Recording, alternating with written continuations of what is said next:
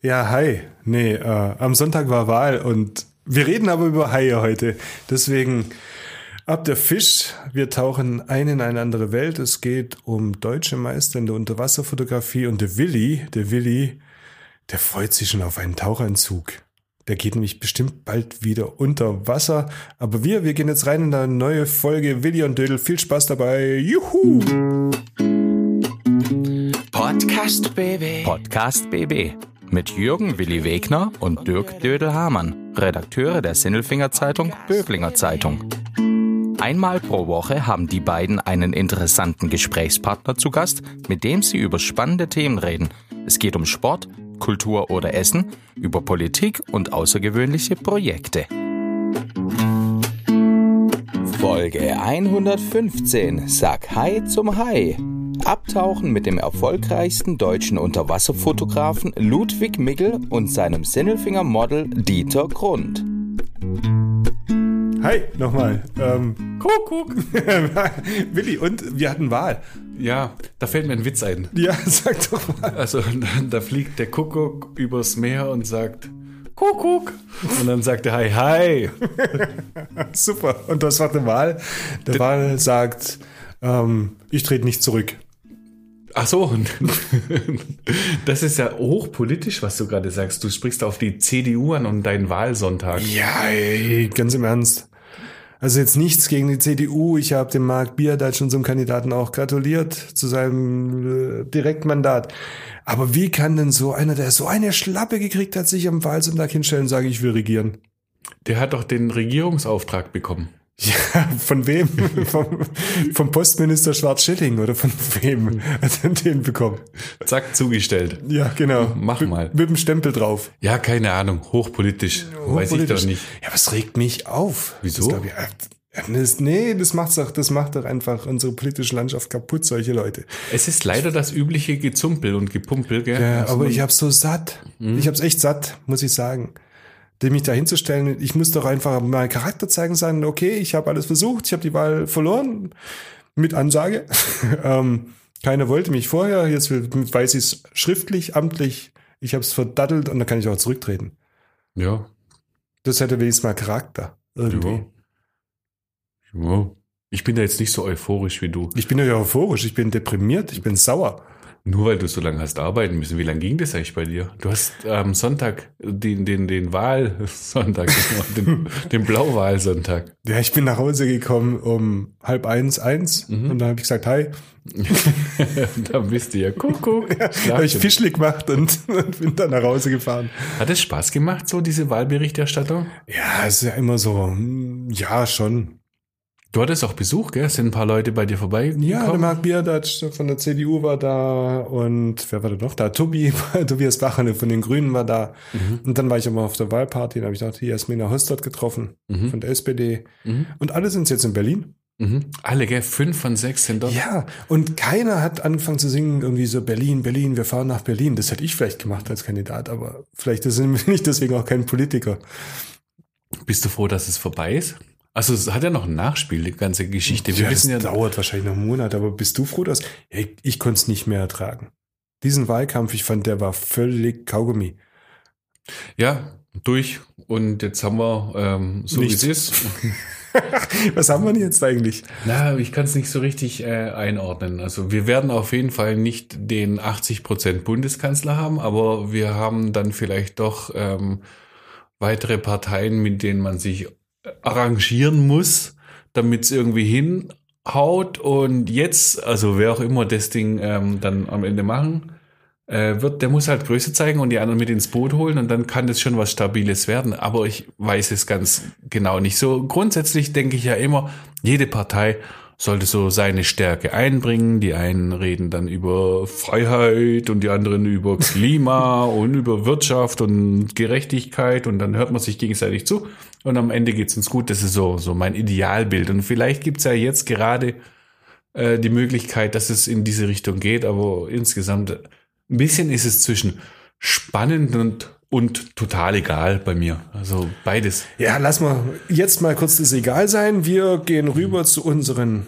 ne, wir sind ja zu Gast, zu unseren Podcast-Gästen zu Gast. Wir sind schon da. Wir sitzen hier in der Werkstatt in der Schreinerei vom Dieter Grund, der eigentlich Tauchlehrer ist und auch äh, Tauchmodel. Und der hat viel Holz. Der hat Holz vor der Hütte, als Model braucht man das. Nee, der hat Holz in der Hütte, das weiß ja richtig. Ja, und der Ludwig ist auch da, der Ludwig Miegel, das ist der Fotograf und die beiden haben sensationelle Fotos gemacht miteinander und sind deshalb deutsche Meister geworden und dürfen zur Weltmeisterschaft. Ja, und wir sind jetzt hier mitten in Sindelfing. Hören wir mal rein Machen wir doch mal bei unseren Menschen der Woche. Menschen. Menschen. Klaus Vogt, Präsident VfB Stuttgart. Ich bin württembergische Bierprinzessin. Tim Kühnel, ich bin Kandidat in Love Island Staffel. Stefan Welz, Oberbürgermeister der Stadt Böblingen. Die Stimmen vom Elfle und vom Pferdle bei Willi und Dödel. Hallo, ja. Ja, lieber Dödel, jetzt gehen wir der Sache mal auf den Grund und sind hier beim Ludwig Miegel und dem Dieter Grund. Was für ein Zufall. Deutsche Meister, äh, wie man sie so nicht unbedingt erwartet. Deutsche Meister in der Unterwasserfotografie. Wahrscheinlich habe ich das schon nicht richtig gesagt, aber ähm, schön, dass wir bei euch sind erstmal und ihr werdet uns eine ganze Menge erklären. Habe ich das richtig gesagt? Hallo erstmal.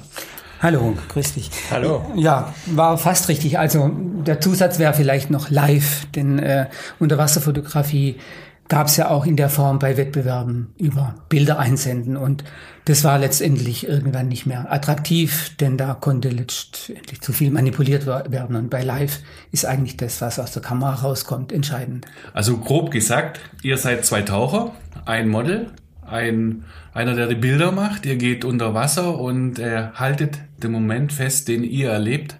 Und zwar so, wie ihn sonst keiner sieht wahrscheinlich, weil ihr andere Augen habt. Ist es richtig so? Das Model muss man ein bisschen einschränken, weil es ist nicht nur Model, es ist, glaube eher richtig Tauchpartner, Aufpasser, Tauchbegleiter, Materialträger, Beleuchter. Also diese Funktion fällt der Modelaufgabe schon komplett zu. Ne? Das heißt, ganz kurz, das heißt, äh, dieses Live unter Wasser fotografieren geht dann auch nur zu zweit in der Form. Ja, also insofern schon, weil unser Motto sowieso ist beim Tauchen, tauche nie allein. Und da wird natürlich nach allen Standards des VDSTs getaucht. Das heißt, ausrüstungstechnisch und natürlich mit dem, dem erfahrenen Tauchpartner, der, wie der Dieter schon sagt, auf einen aufpasst. Und das ist mit, sage ich mal, die Hauptaufgabe. Als Model muss er jetzt im Süßwasser auch nicht so gut aussehen, denn man sieht es nicht, ob es ein Mann oder Frau ist. Und im Notfall setzen wir ihm eine Perücke auf, wenn es wärmer wird und das wäre zu erkennen. Aber letztendlich geht es um die Tauchsicherheit und natürlich jemand, der auf Motivsuche geht. Und bei diesen Live-Wettbewerben ist es so nach ja, CMAS Weltmeisterschaftsvorgaben sind fünf Kategorien ausgeschrieben und die muss man in diesen zwei Wettbewerbstagen erfüllen.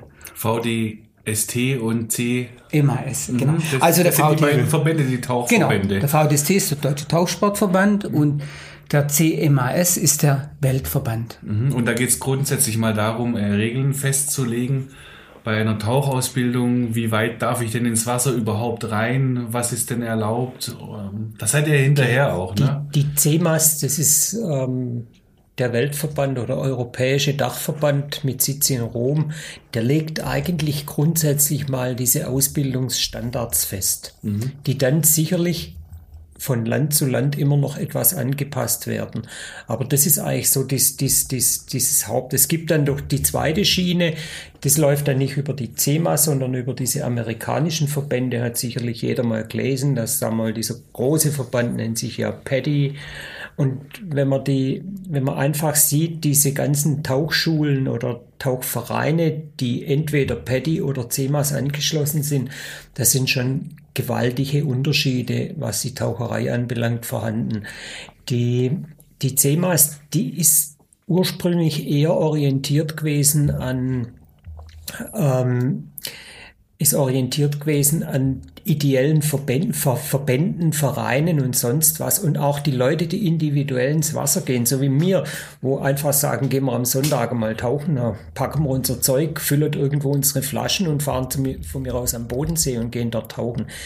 Paddy ist eigentlich eher für diese kommerzielle Schiene, die in Amerika in den ganzen Urlaubsländer läuft, wo die Leute, sagen wir mal, heute Wasserski fahren, morgen Bergsteigen gehen und übermorgen Paragliding und am vierten Tag tun sie dann tauchen gehen und dann sind die eher geführt. Die machen dann eher ein geführtes, sicheres Tauchen und die CEMAs, die, die, also die Grundideologien, die sind eher etwas äh, auf die individuellen Taucher abgestimmt. Ja, ganz kurz zurück zur deutschen Meisterschaft. Als der Willi mir erzählt hat, äh, ihr seid deutsche Meister in der Unterwasserfotografie, habe ich gedacht, wo gibt's denn überall deutsche Meisterschaften? Ähm, wie kommt man darauf, dass man an solchen Wettbewerben so teilnimmt? Und warum gibt's überhaupt so einen Wettbewerb und was kann man da gewinnen? Oder, oder, oder was, was, was tut ihr da? Also, ja gut, für Außenstehende gut berechtigte Frage. Na klar. Die Kamera Louis Vuitton ist einer der ja, ältesten Wettbewerbe den's, der seit 1959 ausgetragen wird. Und der Louis Vuitton war ein Pionier der Unterwasserfotografie und nach dem wurde das benannt. Und letztendlich wird es in Deutschland oder im deutschsprachigen Raum seit 1959 ausgetragen. Und ähm, das war letztendlich früher kein Live-Wettbewerb, sondern einzelne Wettbewerb. Die schönsten Bilder konnte man einreichen und gewinnen. Mit der Digitalisierung wurde dann natürlich unheimlich viel ja, manipuliert letztendlich ähm, Leute Bilder eingereicht, die gar nicht tauchen können.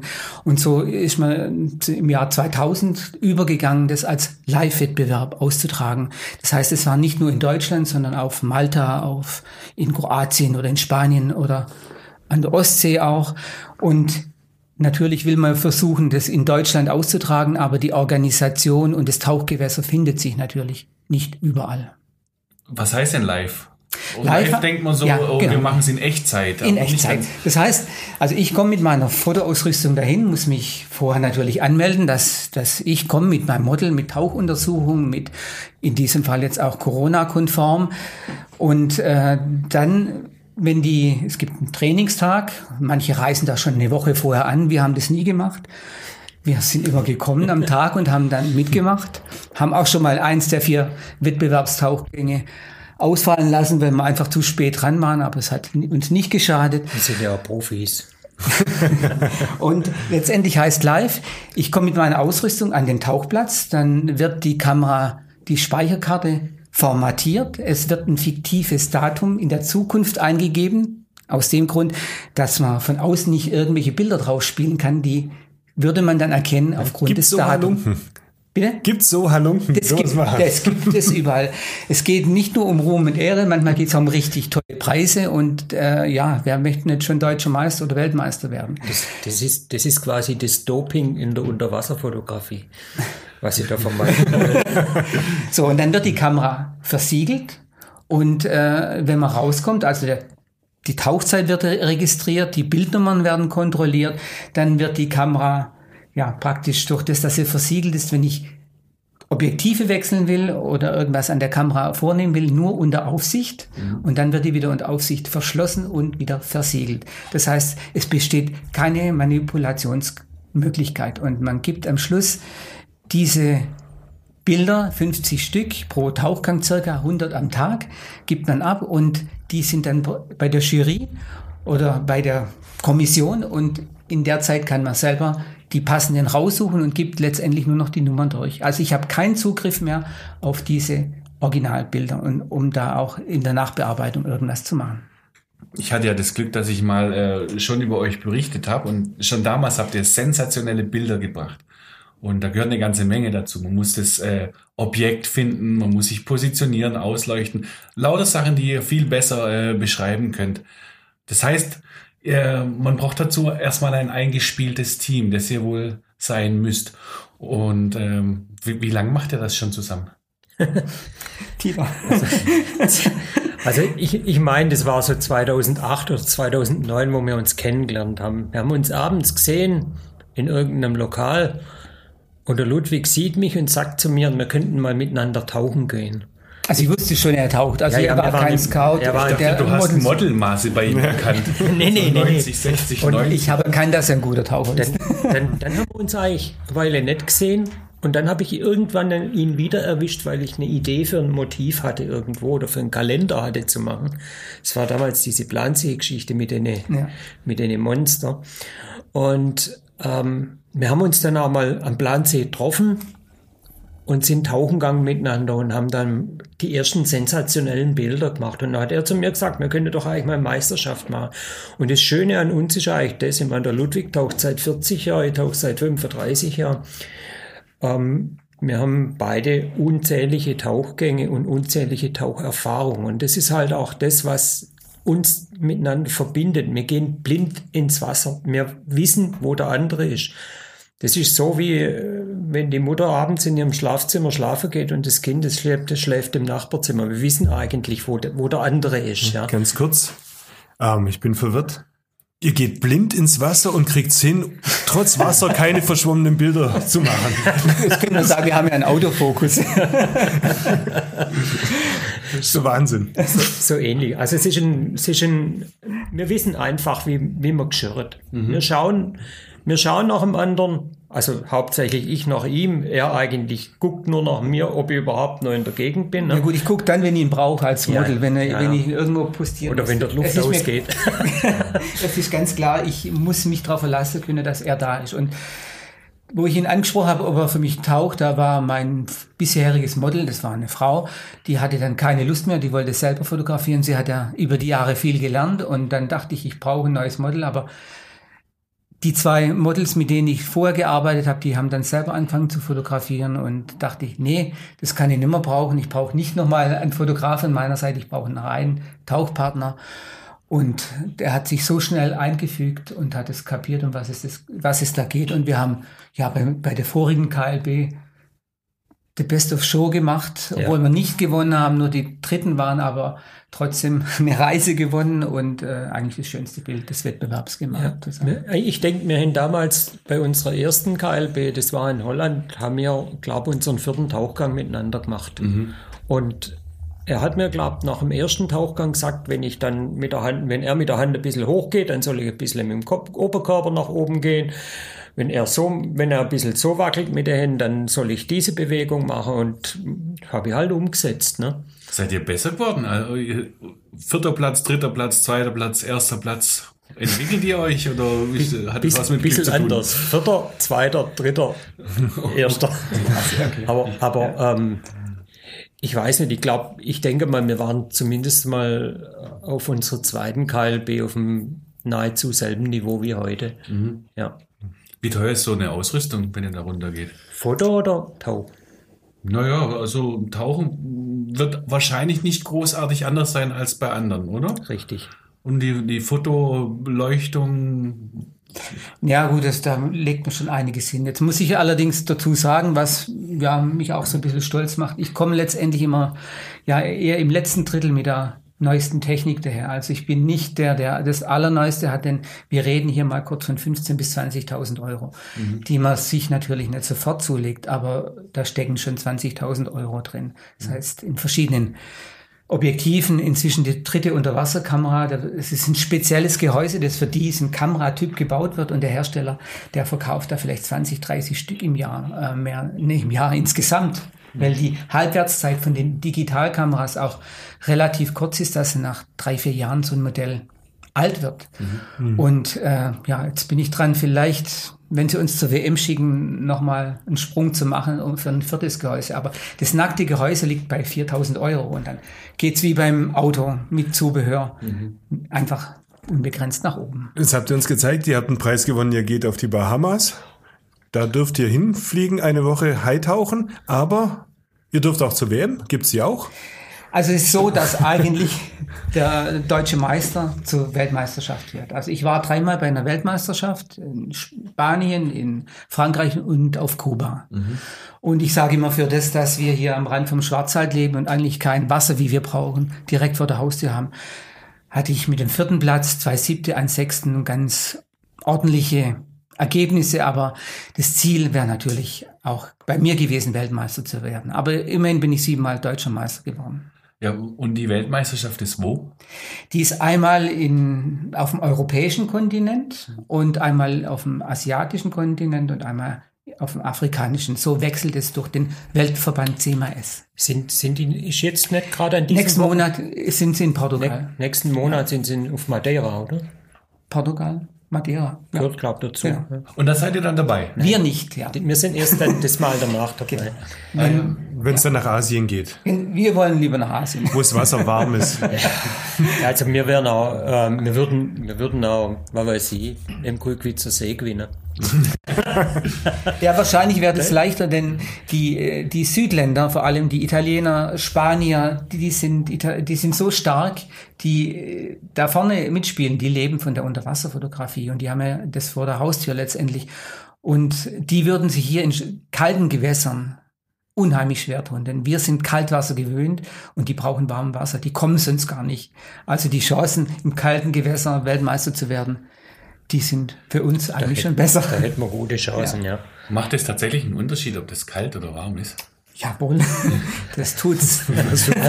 Also, also, also für, äh, für einen Italiener, der eigentlich sagt, ich kann im Sommer, im Juli und im August tauchen gehen, weil sonst das Wasser zu kalt ist. Ja. Ansonsten kann ich das ganze Jahr nicht tauchen gehen. Stellt euch mal vor, dann schicken wir in die Ostsee. Ja, ich, ich dachte, vielleicht gibt es ja eine Unterschiede äh, in, in, im Equipment. Nee, es ist- 7 da- mm, 3 mm. Das haben die gar nicht. Also die haben keinen Trockentauchanzug, geschweige denn wirklich einen Nasstauchanzug, der geeignet wäre. Aber es kommt natürlich dazu, dass äh, man in der Ostsee oder in der Nordsee ganz andere Fauna und Flora hat wie im Mittelmeer, geschweige denn in, in tropischen Gewässern. Und wir sind so geschult, aus nichts was zu finden. Das heißt, jetzt im Herbst, äh, wenn man keine Fische entdeckt im Kulkwitzer See, solche Makroaufnahmen zu machen, das braucht schon Zeit und Ausdauer im kalten Wasser. Da habe ich eben im tropischen Gewässer kein Problem, eine Viertelstunde an einem Platz zu liegen. Aber im kalten Wasser wird einfach auch kalt. Das heißt, es war in der Nähe von Leipzig, in dem alten Baggersee, oder was war das für ein Gelände? Das ist ein Braunkohlebau, dieser Kulkwitzer See, den ihr anfangs beschrieben habt. Das, ja, vor der Aufnahme halt, deshalb frage ich nochmal nach. Okay. Der Kulkwitzer See, das ist, ich sag's jetzt gerade nochmal, ähm, der Kulkwitzer See ist ein ehemaliger Braunkohlebau, der meines Wissens, glaube 73 geflutet worden ist. Liegt am Rande von Leipzigs ehemals größter Plattenbausiedlung, in der zu DDR-Zeiten 100.000 Leute gewohnt haben. Das ist dann ihr Freizeitpark. Der See ist so um die 30 Meter tief, hat eine super Infrastruktur, was die Taucherei anbelangt, hat eine Tauchbasis mit einer Füllstation, hat einen zusätzlichen Campingplatz, wo auch nochmal eine Füllstation ist, hat speziell gemachte Einstiege, hat Gerüste unter Wasser, aufgebaute Gerüste, die von 21 Meter bis an die Oberfläche gehen. Und die sind behängt mit Netzen, dass es quasi zum künstlichen Riff wird, die komplett bewachsen sind mit Muscheln, wo viele Fische sind, auch größere Fische sind, da findet man Hechte, da findet man Wälze, also Waller, man findet große Barsche, findet man dort. Und natürlich auch diese Muschel, die wir dann quasi in unserem Makrobild haben. Aber die Schwierigkeit war auch in diesem Wettbewerb, wo, wo wir reingestiegen sind, jetzt zu sagen, was können wir denn im Bereich Makro denn fotografieren? Weil letztendlich, ich meine, ich konnte nur eine Wasserpflanze fotografieren und dann gab es irgendwelche ähm, Pflanzenschutzgürtel. Also ich kann natürlich in der, ich, in der 30 Zentimeter tiefe Bereich gehen, da finde ich vielleicht einmal der eine oder andere Käfer. Und sonst könnte man nur Wasserpflanze fotografieren oder Muscheln. Ne? Also das sind so die Makrosachen. Ne? Wir haben dann später eigentlich erst nach dem, nach dem letzten Tauchgang, äh, Wettbewerbstauchgang, haben wir dann Süßwasserpolypen gefunden, die Was? Süßwasserpolypen. Ja, Das sind keine Das sind nicht die in der Nase, sondern richtig. Das, die sehen aus wie so, wie sehen die aus? Die haben so Füßle und haben oben. Äh, sind durchsichtig, transparent und haben Ja. eigentlich so wie Fangarme. So, ja, und die sind, die sind so Millimeter bis, bis so 6, 8 Millimeter lang und die Tentakel sind vielleicht einen Zentimeter lang. Aber wenn du so fragst, es gibt auch Süßwasserquallen. Die haben wir jetzt in Kulkwitz nicht gesehen. Wir sind aber gesehen worden. Gell? Ja, aber nicht von uns. Also es gibt Süßwasserquallen, die haben zwei Zentimeter Durchmesser. Die sind meistens so im September, August, September sind die da, wenn das Wasser wärmer wird. Gerade in unsere Baggerseen bei uns Karlsruhe. Jetzt gerade nochmal für die Größe, dass man sich das vorstellen kann. Also eine gute Makroaufnahme, die muss halt äh, ja über das Maß hinausgehen, wie man sonst wahrnimmt, dass ich Sachen zeigen kann, die man gar nicht finden würde. Ich habe ja gesehen, wie lange er diese Quali äh, diese Polype gesucht hat und deswegen fotografiere ich im Maßstab bis zu 3 zu 1. Das heißt, jeder kann noch kann sich ein Negativ oder Dia vorstellen oder ein, mhm. ein Chip, der heute ja diese, dieser Größe entspricht, ein Vollformat-Chip. Und das Objekt, das dort abgebildet wird, ist auf diesem sozusagen Dia dreimal so groß in Wirklichkeit abgebildet. Das heißt, dafür brauche ich ganz spezielle Ausrüstung, damit ich das überhaupt so darstellen kann, damit ich letztendlich das Kleine ganz groß auf einer Leinwand zeigen kann und die Jury sagt, wow, das war eine Schwierigkeit, das zu finden und das auch noch so gut zu fotografieren. Wenn man euch so zuhört, dann hat man das Gefühl, äh, die Suche nach dem Objekt macht ja, genauso genau. Spaß. ähm, wenn man jetzt aber zum Beispiel in Thailand auf so einer Tauchinsel irgendwo ins Wasser springt und, und da sieht's aus wie bei Nemo, dann muss man nicht großartig suchen. Gibt es denn etwas, was ihr lieber macht? Also lieber im Aquarium oder lieber, lieber, wir haben Plansee, da muss man auch schon eine Weile gucken und dann steht da vielleicht ein Hecht oder sowas. Das ist direkt in der Reute übrigens. Aha. Mhm. kannst du mit dem Fahrrad hinfahren? Mit dem Fahrrad kannst du hin. Genau. Also sucht ihr lieber oder, oder werdet ihr überwältigt von der? Man sucht immer. Ja? Also als Fotograf sucht Warum fotografiere ich? Ich hinterfragt es ja auch. Ich mache seit der Kindheit Tierfotografie. Ich war jetzt 14 Tage wieder jeden Tag im Schönbuch, morgens zur Hirschbrunft. Und es ist immer das Suchen, Finden, Beobachten. Natürlich ist die Idee im Kopf, das Bild entsteht im Kopf, nicht auf dem Chip. Und dann weiß ich, was ich fotografieren will. Und auf dieser Suche bin ich.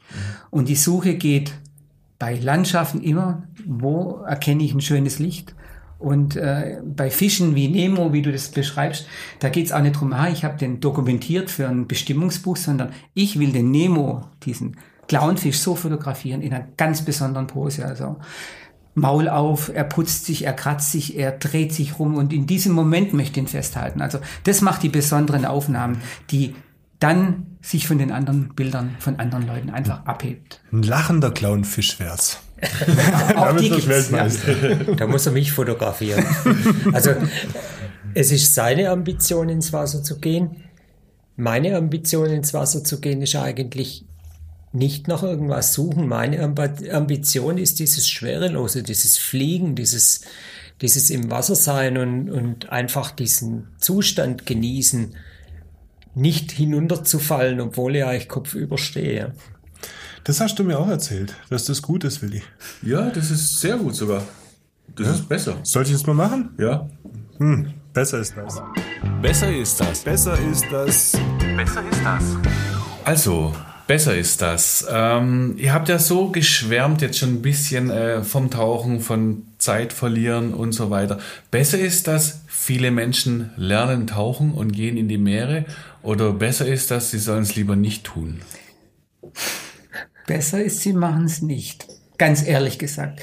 Denn äh, wenn sie es machen, wenn sie es machen, wie wir auch, dann wirklich bewusst der Natur zuliebe und dem Schutz, muss man ganz klar sehen. Zu meiner Anfangszeit war, waren Taucher eine Rarität. Da sind die Leute gestanden und haben gefragt, was wir machen, wenn wir im Bodensee rein sind. Heute sind sie schon manchmal an manchen Plätzen überhand. Und vor allem sieht man das an den Spots wie im Roten Meer sind es vielleicht manchmal zu viel, die schlecht ausgebildet sind. Dieter, du siehst ein bisschen zweifelnd gerade aus. Du bist Tauchlehrer. Ich, ja, ich bin der Meinung, eine richtige, fundierte, gute Tauchausbildung ist das, die, die Grundlage auch, um sicher umweltbewusst zu tauchen, wo man auch beobachten kann. Ich denke, wir brauchen auch die Taucher. Nicht nur, nicht nur für den Urlaub. Wir brauchen auch die Taucher für wissenschaftliche Zwecke. Wir brauchen die im Arbeitseinsatz. Von dem her finde ich es gar nicht einmal wirklich ganz schlecht.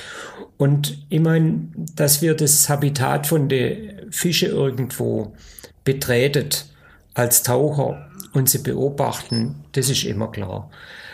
Oder das, das, das müssen wir einfach irgendwo mal zu gegeben hinnehmen. Aber, aber wenn die Leute richtig und gut ausgebildet sind, dann tauchen sie auch so, da sagen wir mal, die Fische nicht gestört sind. Ich meine, wir laufen ja auch durch den Wald auf Waldwege und laufen nicht querfeldein. Und genau das ist der, das ist der Stil, den wir tauchen sollen. Und von dem her bin ich schon dafür, dass die Leute es machen sollten. Was hältst du denn so von einem Tauchkurs in Ägypten am Roten Meer oder in Thailand? Gar nichts. Und, und, und wo, wo macht man das dann besser, dass es. Also, also nach meiner Erfahrung was ich eigentlich erlebt habe, in einem nicht kommerziellen Tauchverein. Alles, was kommerziell ist, endet letztendlich mit dem, dass eine Geldübergabe gegen ein Privé stattfindet. Und alles, was, sagen wir mal, ideell gemacht wird, ich möchte jetzt keine Werbung für unseren Verein machen, sondern sagen wir mal für Aber man kann trotzdem sagen, der heißt komisch. Tauchclub Amphitryon Danke. in Sindelfingen. Der geht ja ganz leicht über die Zunge. Ja, Ja, aber da sollte man hin. ja, der Amphitryon ist übrigens der Clownfisch, gell? ah, Ja. Aber, aber was mir da gerade so einfällt, da hat, da hat er schon recht. Ich habe ja am Schluss noch gesagt, wenn die Ausbildung einfach passt. Wie ich meine Frau kennengelernt habe, bin ich auf die Maledive. Ich habe gesagt, wenn sie mit will, da waren wir noch nicht zusammen. Sie ist dann mit und hat dann über diesen Paddy-Verband einen Tauchkurs gemacht. Der war zwar im schönsten Gewässer, aber eine kleine Katastrophe. Und dann sage ich, wenn du mit mir tauchen willst, dann machst du hier einen Tauchkurs und ich war damals in der Tauchsportabteilung vom PSV, Polizeisportverein Stuttgart und sie hat dann im März mit nicht passendem Anzug tapfer ihre Prüfungen am Bodensee neben Patty Open Water nochmal eben den Tauchschein gemacht beim VDST und sie, ich muss sagen, es Gott sei Dank letztendlich, sie hat sicher getaucht, umweltbewusst getaucht und es war auch für meine Sicherheit letztendlich. ein besser ist das, kommt jetzt auch noch von mir. Ihr dürft als deutsche Meister auf die Bahamas fliegen und eine Woche tauchen gehen mit Haien. Und jetzt kommt ein besser ist das, sind, wäre der Haie besser oder der Wal? Beides gut, oder? Beides gut, aber witzigerweise äh, vor, äh, wir haben Hochzeitstag. Äh, Ihr beiden? nee, Gratuliere. nee, Wir, ich war noch nicht zu Ende. Meine Frau und ich nächstes Jahr 25 Jahre und sage, ich tauche seit 40 Jahren, aber ich habe noch nie Wale gesehen. Und sage ich, wir machen die Hochzeitsreise auf die Azoren. Denn klar, vielleicht nur optisch, aber ich habe noch nie Wale gesehen. Mein Traum wäre, natürlich einen Pottwal auch zu sehen. Moby Dick, so bin ich irgendwie auch zu mir gestoßen, über Hans Haas und Moby Dick und Jacques Cousteau.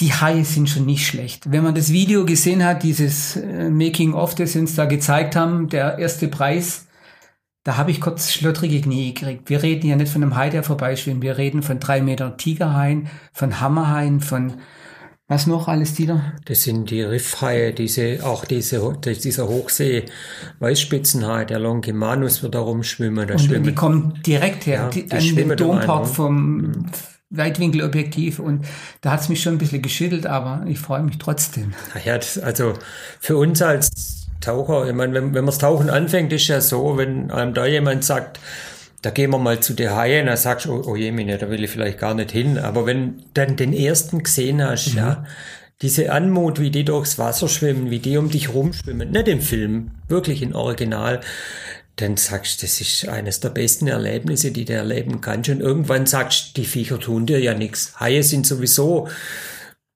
für Taucher relativ ungefährlich. Es sterben ja weltweit mehr Leute durch Nilpferde als durch, äh, durch Haifisch. Ich glaube, es sind siebenmal mehr, wie, wie, wie durch Nilpferde sterben. Wie Was, durch was ist denn unter Wasser gefährlich, wenn nicht der Hai? ähm, nee, die ähm, schlechte Versorgung und schlechte Ausbildung beim Tauchen. Das ist gefährlich. Euch auf alle Fälle vielen Dank für das Gespräch. Viel Spaß äh, auf den Bahamas. Sagt Hi zum Hai von uns. Zu welchem? Zu allen. Ja, der kommt aus dem Reden wahrscheinlich gar nicht mehr raus. Hi, hi, hi. Wir sagen Goodbye. Ähm, vielen Dank. Wir gehen den Haien auf den Grund. Genau. Also, vielen Dank. Tschüss. Tschüss. Podcast BB. Ein Angebot von Röhm Medien.